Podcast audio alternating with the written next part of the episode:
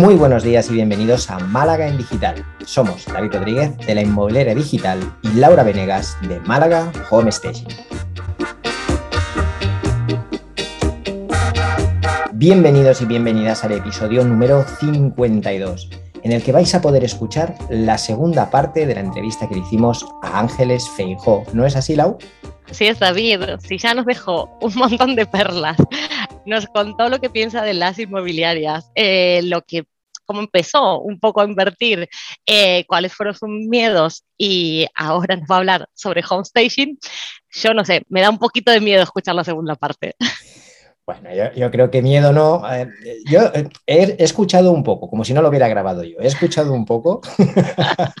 no quiero hacer nada de spoiler, pero la verdad que si te dedicas al home staging, te interesa el tema, o tienes dudas sobre cómo, si es para ti, si no es para ti, tanto a nivel de propietario que quieras utilizarlo para vender una propiedad, de inmobiliaria que lo quieras incorporar a tus servicios, o simplemente que es un tema que has escuchado y te llama la atención, creo que es una de las mejores explicaciones de lo que es.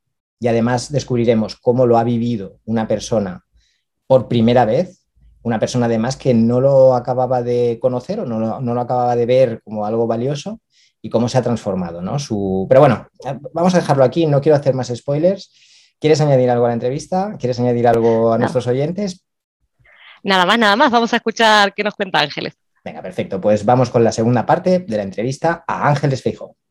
Ángeles, me imagino que eh, a la medida que haces operaciones ibas poniendo también un poco más exigente en cuanto a lo que le pedías a las inmobiliarias, ¿no? Para, sobre todo para poner a vender. Y, sé que recientemente pusiste a la venta una casa en Barcelona e hiciste un home staging. ¿Esto fue algo que negociaste con la inmobiliaria? ¿Te lo ofrecieron ellos? ¿Fue algo que tuviste en cuenta a la hora de, de contratar esa inmobiliaria? ¿Qué, cosas pensás que tiene que dar hoy en día una inmobiliaria para realmente captar clientes como vos a la hora de la venta? Em, bueno, eh, antes mm, de, dar con esta inmobiliaria que ofrece este servicio de forma gratuita, o sea, no sé esto cómo es, la verdad tengo esta sola experiencia, ¿no? Em, antes de dar con ellos, eh, a mí me habían ofrecido hacer servicio de home staging y desconfiaba un poco, por em, los, bueno, perdón, ¿eh? lo que voy a decir es que no tengo experiencia en esto, pero por los costes que me pasaban, yo decía, ay, tengo que invertir este dinero y no sé si la casa la venderé y en cuánto la venderé y si voy a recuperar y si es una inversión un gasto, entonces lo rechazaba. Hasta que di con esta inmobiliaria, que bueno, em, se venden ellos como una inmobiliaria top, eh, con gran alcance, están en redes sociales, etcétera y me dijeron, bueno, eh, te damos el servicio de home staging porque el piso, la verdad, lo tengo que admitir, no es muy bonito. Em, y la reforma que hice, ahí está uno de los errores que cometí, no la hice demasiado bien, eh, no fui muy responsable en su momento. Entonces, claro, en, las fotos o, de cara a las visitas, el piso no vende, así como, o, no vendía como estaba. Ahora, por ejemplo, cuando me dieron este servicio de home staging, Fui y me quedé impactada cuando lo vi. Me quedé impactada porque mi, mi piso siempre fue lo que fue y cuando entré dije, pero ¿esto qué es? es otra casa. Eh, me dieron ganas de vivir, de vivir ahí. Y, y, quedé impactada, quedé muy contenta. Eh, todavía el piso no lo vendí, pero porque es un piso difícil de vender, tiene afectación urbanística, bueno, un, tema de, de, eh, está 50 metros de la Sagrada Familia tiene que ver más con eso que con, bueno, con, el servicio, que el servicio me parece excelente. Cambiaron la cara del piso, la cambiaron completamente. Eh, parece un piso de revista, sin exagerar. O sea, parece una tontería, pero no. Ponerle, no sé, un par de flores, una planta en el, en el baño, alfombras, eh, las luces, o sea, es completamente otro piso. Bueno, me alegro, me alegro que la experiencia haya sido buena y que no sea el enemigo como son las inmobiliarias y que al final se pueda convertir en un aliado del home staging, ¿no? Sí, eh, completamente. La verdad, yo lo recomiendo. Cuando mm, hay un piso medio difícil, eh, el home staging sí, no, no, es solamente poner una flor y una alfombra, eh, eso es lo que hice yo y ahí estaba el piso estancado. Ahora por lo menos lo que estoy viendo es que tiene más visitas, porque las fotos ya son diferentes. Eh, es otro piso, de verdad. Eh, le cambiaron la identidad al piso, yo diría eh, así. Claro, es, difícil a veces, una de las cosas que tiene el home es que a veces es difícil definirlo, ¿no? Pero sí que lo que no es difícil definir es la sensación que te transmite. Yo creo que tú lo has hecho muy bien, pues con el parece otro piso, con el me han dado ganas de vivir. queda, claro que no es tu vivienda, que es una vivienda que tienes para alquilar y que no te habías planteado o no, cuando la compraste no lo hiciste con el planteamiento de vivir en ella, pero te han dado ganas de vivir después de esto, ¿no? Y esas sensaciones son realmente lo que hace que, el home staging funcione, que puede ser que aparentemente pueda llegar a aparecer para alguien que no lo conoce, que no lo ha visto nunca, que es, oye, pues poner unas macetas, unas plantas, unos cojines, unos... Vale, bueno, hay una cosa detrás, ¿no? Que es menos perceptible, que es más difícil de explicar, pero que realmente genera estas emociones, que es lo que al final acaba ayudando en la venta. Es que, es que yo pensaba esto que acabas de decir. Yo pensaba, ay, pero esta tontería antes, ¿no? O sea, esta tontería me van a poner eh, cuatro macetas, dos alfombras, o sea, lo mismo que puedo hacer yo, ¿qué me van a inventar? O sea, yo lo asociaba más como a la decoración, algo banal, y la verdad es que no, que no es, el home staging no es lo mismo que, que mm, el servicio de decoración. Eh, es otra cosa. Yo creo que el home station está más orientado a, justamente a lo que quiero, es que la venta del piso. Es más, es más marketing que decoración en realidad. Exacto, eso, ahí está, eso es lo que quería decir. Eh, totalmente, sí, es una estrategia de marketing impresionante, impresionante y, no, es, o sea, no es una forma de mentir, porque estás mostrando el piso de una manera que por ahí a cualquier otra persona, eh, y a mí inclusive, me cuesta imaginarlo. Y cuando lo ves así, dices, ah, y ahí te imaginas viviendo en el piso. Y ahí te dan ganas como de, bueno, a mí me dieron ganas de entrar ahí mismo. Qué guay, qué. Qué bien. Ángeles, eh, volviendo un poco, porque ya creo que vamos a seguir cerrando la entrevista, volviendo un poco a eso, tus orígenes, ¿qué cosas cambiarías o qué le dirías a un inversor que hoy en día quiere empezar? Eh, sobre todo eso, mujeres que, que, sí que a mí también me escriben bastante mujeres que no, no, ven otras mujeres, no conocen otras mujeres que invierten.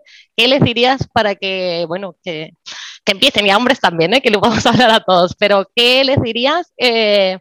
Para que se lancen y qué errores cometiste que decís, bueno, mira, eh, esto no lo volvería a hacer? Bueno, eh, como consejo, consejo, mm, dentro de mi experiencia, mm, yo le diría a los inversores que se animen, que se lancen, eh, que crean en sí mismos. Yo sé que esto suena de libro de autoayuda, pero es que es así. O sea, las respuestas a todas las preguntas que nos hacemos están en nosotros mismos. Y esto lo descubrí sobre la marcha cuando no tenía a nadie que me asesorara de confianza, pero muchas veces decía, bueno, ¿qué hago?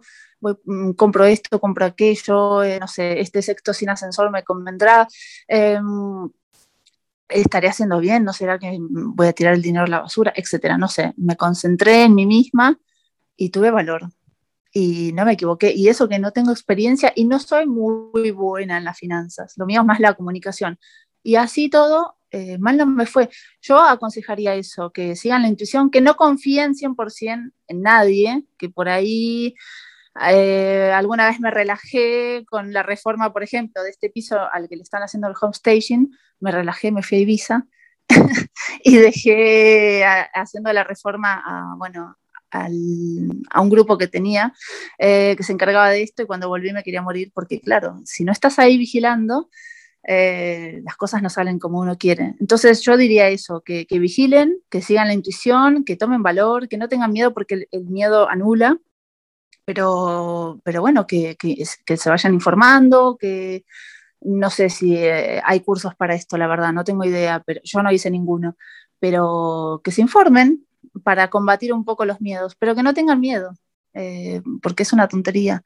Em, eso básicamente. Y errores que decís, pues esto me pasó y me gustaría evitar que a alguien más le pase. Bueno, errores es el que acabo de decir, es el que más me arrepiento de contratar eh, a un grupo para reformas y creer que porque se dedican a eso, eh, ah, bueno, y les pago, entonces yo me puedo tirar a dormir la siesta. Y no, me fui a Ibiza, es lo que decía antes, eh, cuando volví encontré una cosa que nada que ver, eso en un piso, en otro me pasó que también, eh, em, por guiarme por la buena apariencia del arquitecto, que es un divino y estéticamente, dije, ah, bueno, este es un profesional que tenía la oficina en una buena zona de Barcelona, y yo dije, ah, claro. Y no, y después me salen con, con sorpresas, gastos que no me habían comentado en el presupuesto cerrado y que al final te vienen con la factura y te dicen, mira, tienes que pagarnos esto porque eh, es algo que salió sobre la marcha. Bueno, estas fueron una de tantas discusiones que tuve eh, de, de factura sorpresa. Y esto me pasa, me pasó por no chequear las cosas, por no estar ahí, por no ser más seria, que cada vez que me acuerdo me da una rabia, porque hay que estar, o sea, no es solamente tener el dinero y, dejar a cargo a la gente porque te inspiran confianza estéticamente o porque dicen que lo van a hacer bien. Hay que estar. Hay una frase que dice, el ojo del amo engorda el ganado. Tal cual. Hay que estar ahí. Sí.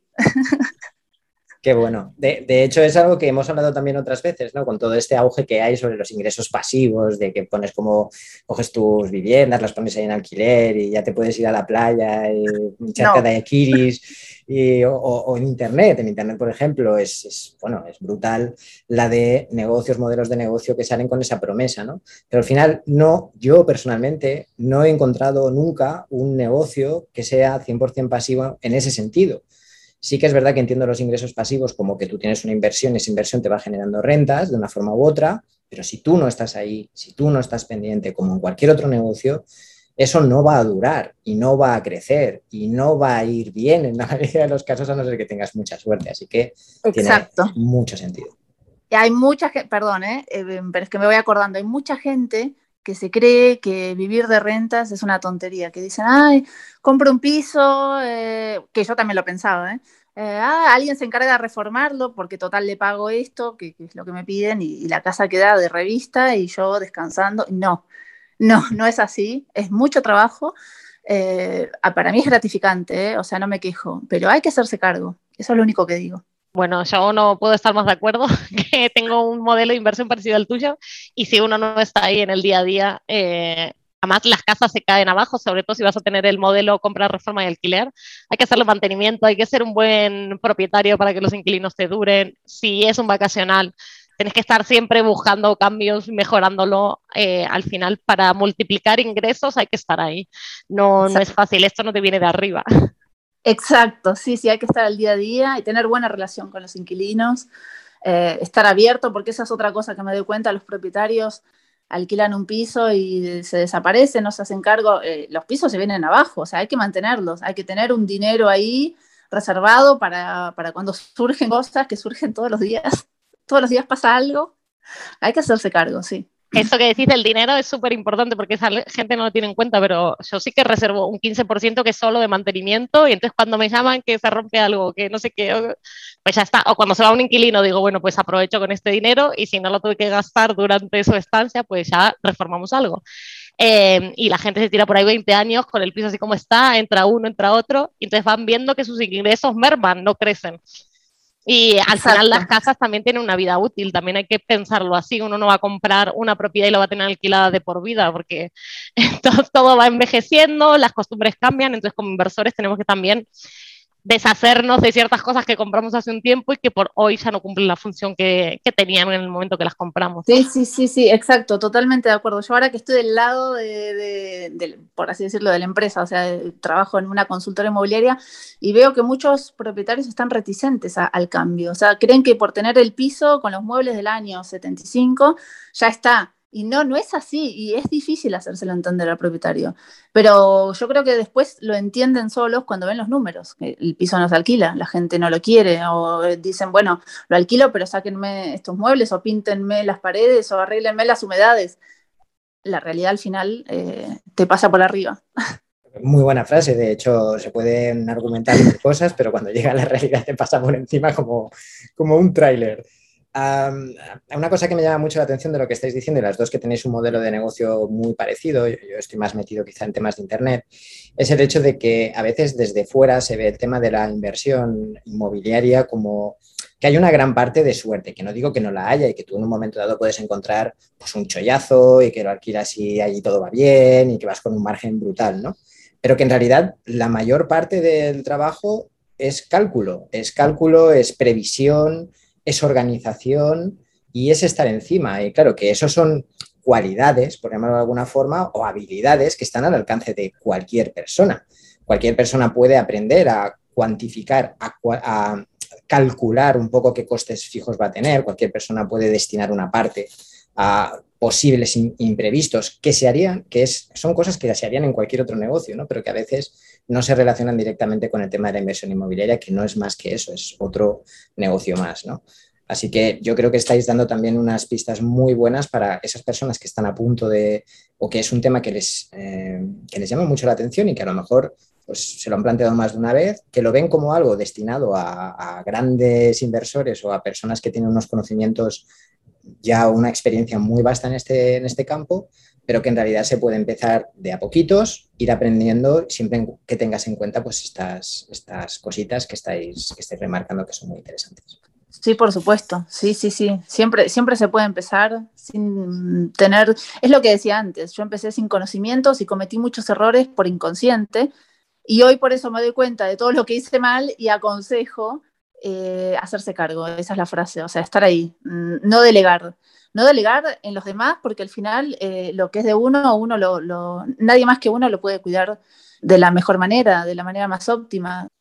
Hay de todo en la línea del Señor, pero uno también tiene que, tiene que ir buscando su equipo, ¿no? También en el de las reformas, etcétera, que yo creo que con constructoras y reformistas todos hemos tenido alguna experiencia mala. El que se ha tenido más de una reforma en sus manos, eh, pues peor pero lo cierto es que uno también va conociendo a la gente, va armando su equipo y eso te da tranquilidad, saber que puedes contar con el mismo equipo en varios procedimientos, eso también te da muchísima tranquilidad. Y hoy en día, seguro que a vos te pasa lo mismo, pues ya tengo gente que me llama y me presenta eh, proyectos, ¿no? Tenía lo, antes te bombardeaban con mil cosas y decía, pero si esto no me funciona, digo, si esto está caro, hasta para comprar, o sea, ya no para invertir, pero hasta para un particular.